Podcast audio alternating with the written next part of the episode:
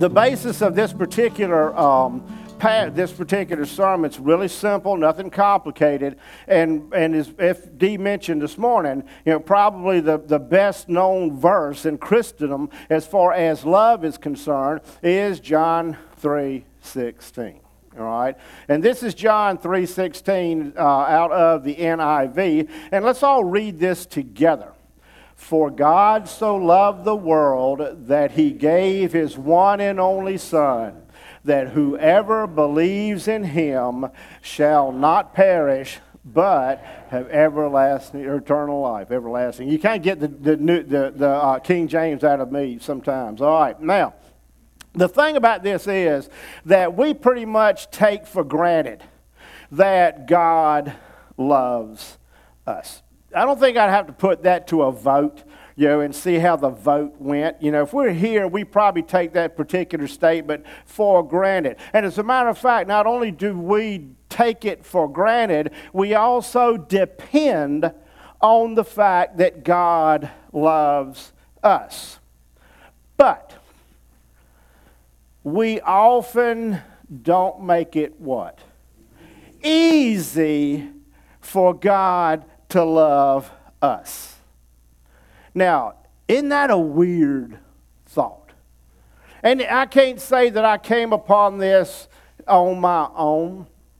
I'm a Daily Guidepost reader, you know, and if you aren't, you need to be. That's a wonderful publication. And you know, about this time of the year, I start getting antsy because my mom gives Sheila and I a Daily Guidepost.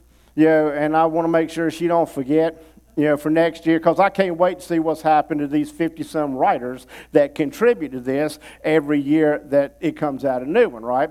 And there was a particular one named Marci Alberghetti,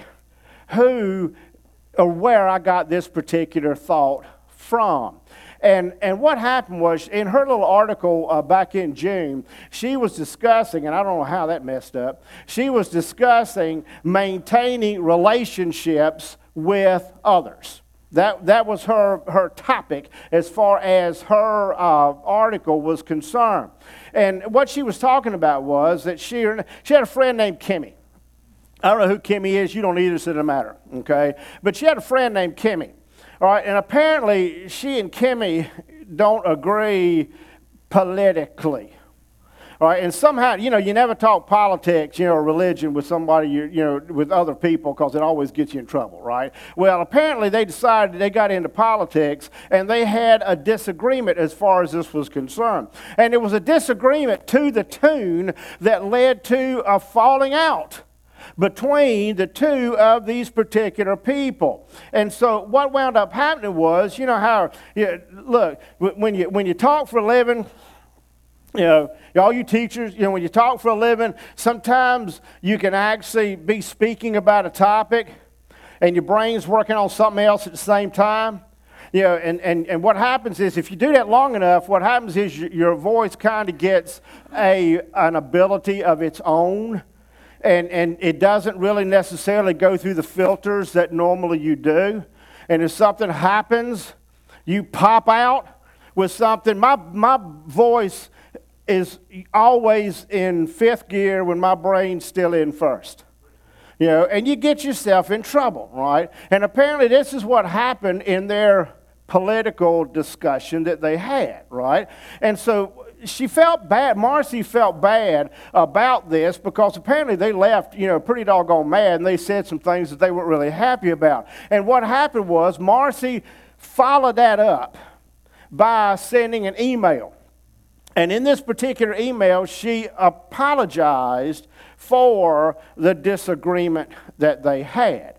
All right, and Kimmy acknowledged that she received the email from Marci, but that was it as far as communication between the two was concerned.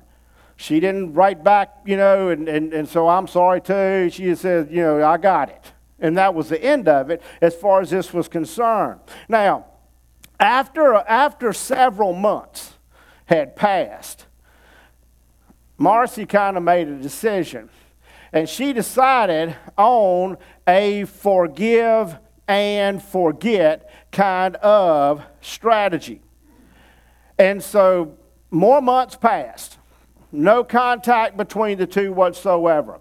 All right, and it eventually occurred to Marci that she was pretty doggone good at this forgive and forget policy. As a matter of fact, she was especially good at the forgetting part as far as this policy was concerned. And the thing is, if you think about in your own life, it is true that we all are good at the forgetting part as far as forgive and forget is concerned. Because of the fact that for the most part, it's a whole lot easier to simply forget about the person than it is to do the work it takes to maintain the relationship with somebody else. Mending relationships, and we've all had experience with this, mending relationships takes a whole lot of time and energy. And you know, if you're going to put a whole lot of time and energy into something, you kind of want to know at the get-go what's going to be the outcome of that. Right? If I'm going to work real hard on this, then I want to know what's going to be on the other end. That's the trouble with relationships. You can put a whole lot of time and energy in a relationship, but there might be a what? Yeah, you're not sure what's going to come as far as that relationship is concerned. And so the thing is, Marci, after this had occurred, she actually heard a sermon. And this sermon covered God's unconditional love for us. Now, Marci had no clue that the minister was going to preach on this particular thing at that particular time. We all know about God's timing with things, right? Well, the minister had a startling point that he made as far as God's unconditional love was concerned. And the minister literally stated in his message, and we're going to read this together because it's so bizarre, I don't think it's always easy for the Lord to love us. I think there are times he really has to work at it. Man, can you imagine that coming from the pulpit? This love that we rely on. Man, what a thought that is. And it stunned her. It stunned me when I read it, you know, which is why I'm talking about it now, because it was such a weird thing to hear. I mean, if you think about us as humans, even Christian humans, or what you might even call good humans, we tend to wear a halo when we forgive someone. You know, I mean, you know, we've done what we're supposed to do, and we're better people because we have forgiven. But we typically tend to follow that up by taking no time at all, so I'm going to forgive that person what they did to me. And then I'm not going to mess with them no more. We're just going to, what they call it, kick them to the curb, right? That's the forget part, isn't it, right? And the deal is, well, we just say good riddance. You know, good riddance. Now, that's not God ordained. And as a matter of fact, if you think about that, what if God worked that way? I mean, we do this really well, right? What if God worked that way? Because remember, we rely on God's what? Forgiveness, right? We count on that. Now, what though if God forgave us, and he says he will? What if God forgave us and then he just, what? Forgot us. Just like we tend to do in relationships that just take too much energy to continue. We can be worrisome people. And if God just forgot, think about that. Because when God forgets something, that's it, right? And if God just simply said, okay, I'm going to forgive you for what you did, but that was your last shot. I'm just going to forget you from now on. Well, that would reverse our ticket to heaven, wouldn't it? Right? I mean, it would be our whole deal as far as heaven is concerned would suddenly be lost. I mean, how many of you in here have ever heard of heaven? Raise your hand. All right, down. How many of you want to go to heaven? Raise your hand. How many of you deserve to go to heaven? Raise your hand. Well, there you go. There you go. Right? And so we can't afford for God to forgive us or forget us, because if He did, none of us would go to heaven. But thank goodness, unlike us, God doesn't act like humans. Yes, He created us, but He doesn't act like us. And that's kind of the basis of what Apostle John is telling us as far as John 3.16 is concerned. Remember, for God so loved the world that He gave His one and only Son, that whoever believes in Him shall not perish, but have eternal life. He didn't say for this group. For God so loved this person, but not that person. He didn't say, I loved you before, but then you messed up. You know, okay, I'm going to forgive you, but I'm going to forget it.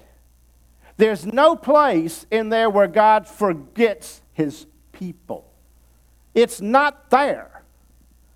I mean, think about it. Would God give up His Son to the most gruesome death possible? And I've said this before in my Sunday school class.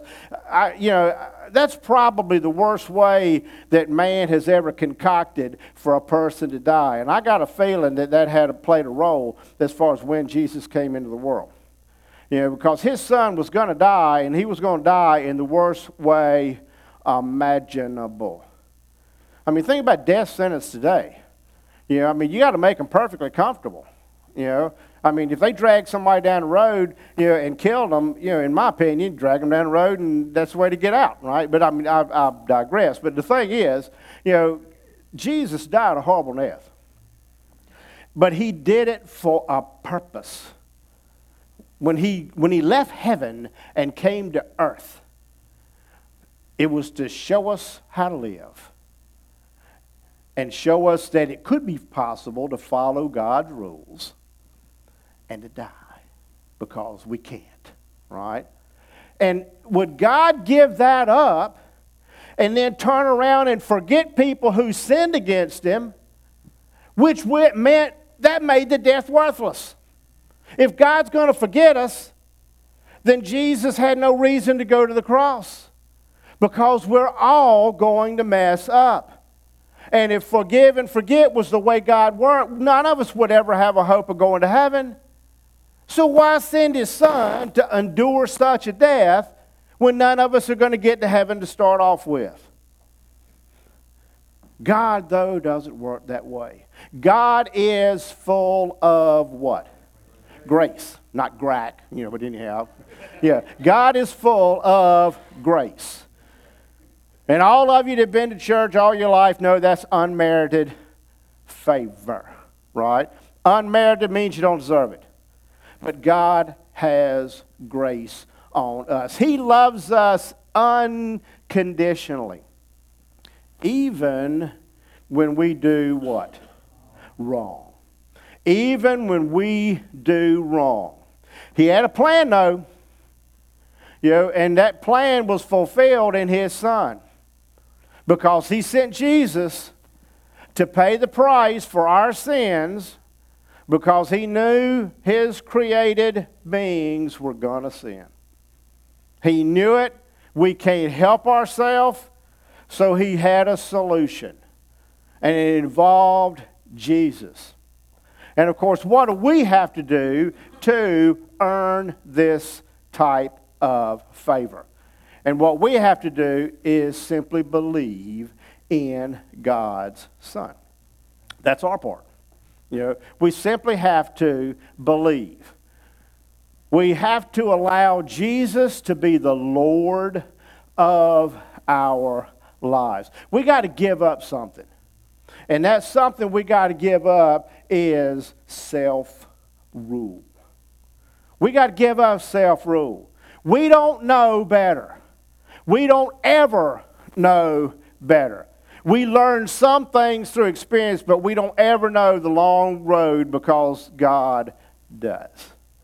And this plan was his ultimate plan from the beginning of time for us, so we could be in heaven with him.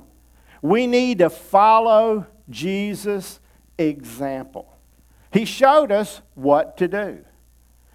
And Jesus showed us time and time again that not only should we be forgiving, but we also need to do the work it takes to maintain relationships. We've got to do the forget part. Is God's not doing it to us. And if he's not going to forget us, he doesn't expect us to forget other people. You see, Jesus showed us how to live with other people and how to love other people. I mean, you know, if you study the Gospels, that Jesus' time, especially his ministry 3 years, which were the last 3 years, they were not a bed of roses as far as Jesus was concerned. I mean, he didn't come with nothing. He didn't really have anything while he was here. And the religious leaders were, if they were devout about anything, they were devout about trying to get rid of him. So they did everything they could to destroy Jesus and his ministry.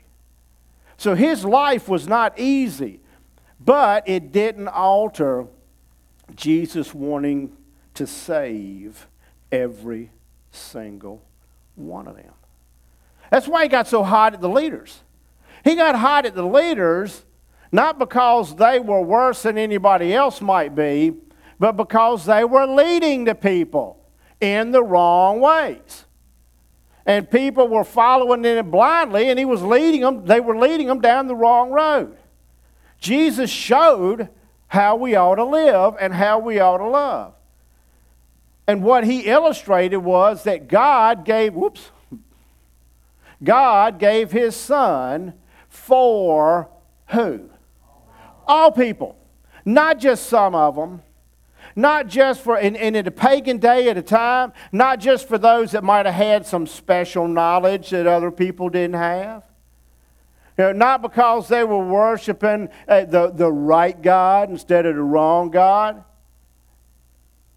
God gave his Son for everyone. And who are we to discard someone that Jesus died for? How arrogant would we be by saying that someone is not worthy of God when God said, that's not the truth. That's not the truth. My Son didn't die for the people in this room. We just saw a while ago, he died for who? All people. He died for all people. Which leads us to, and I got this from Jason, next steps. I didn't want you to be totally out of the water as far as this is concerned. Now, as far as next steps are concerned, you may be now, and I know you have been sometime in the past, in a situation similar to the one that Marci Alberghetti found herself in. And if you are, I've got a piece of help for you. It's not a terrorism. It's right out of the Bible. And that verse is Proverbs 11, verse 24, which is this. One person gives freely, yet gains even more. Another withholds unduly, but comes to what? Poverty. Poverty. Look, the deal is, as far as that's concerned, is you can't outgive God. But I guarantee you that if you, like in a forgive and forget relationship, if you forget that person, that's not going to enhance your life. If you got a conscience, that's going to worry you. And you know, if you got a conscience and things gnaw at you, and stuff like that tends to come up at 3:15 a.m. And then you can't go to sleep at 3:30 a.m., 45 a.m., right? Good things don't keep you up. But stuff like this will. And that verse is telling you that. People who give of themselves, and you know this is true, when you do something for somebody else, then it benefits you more than it benefits the other person. I mean, if you've ever done something, gone out of your way to do something for somebody else, you know, and you didn't have to, you just felt the Spirit moved you to help that person change a tire, or whatever it might be. That, folks, will make your day. You'll feel so much better when you help somebody else. On the other hand, when that mouth gets going and that brain ain't engaged, that is not going to lead to happy times as far as your life is concerned. That verse tells you that. If you try to hold it all for you, it's going to lead you to poverty. And spiritual poverty means you're without God. If you give of yourself to others, then you're going to reap riches. And I'm not talking about like you're going to wind up with you know, a $10,000 magical deposit in your checking account. But folks, we're headed where eventually? Heaven! We can't even describe heaven with words because they don't work. That's where we want to go. Our riches are not necessarily of this world. So what are you withholding from others? Or more importantly, withholding from God? Maybe it's time. And you've heard, if you've in this congregation, if you've been here very long, maybe it's time to let go and let God. My dad said that 10,000 times. I don't know where he got it from because he didn't make it up. But he said it a bunch of, and it's just as true today as it was when he said it. Let's pray. Our Heavenly Father, thank you for loving us so much that you sent your Son to die on that cruel cross so that we might have a pathway to get to heaven, even though we're all sinners. Father, help us to study Jesus' life, to look at what he did, how he interacted with other people, and imitate his example. And try to keep us, Father, from withholding what we have for others. Most importantly, the good news of the gospel of Jesus Christ. Thank you so much for your love for us, and may we be deserving of that love. We ask this in Jesus' name.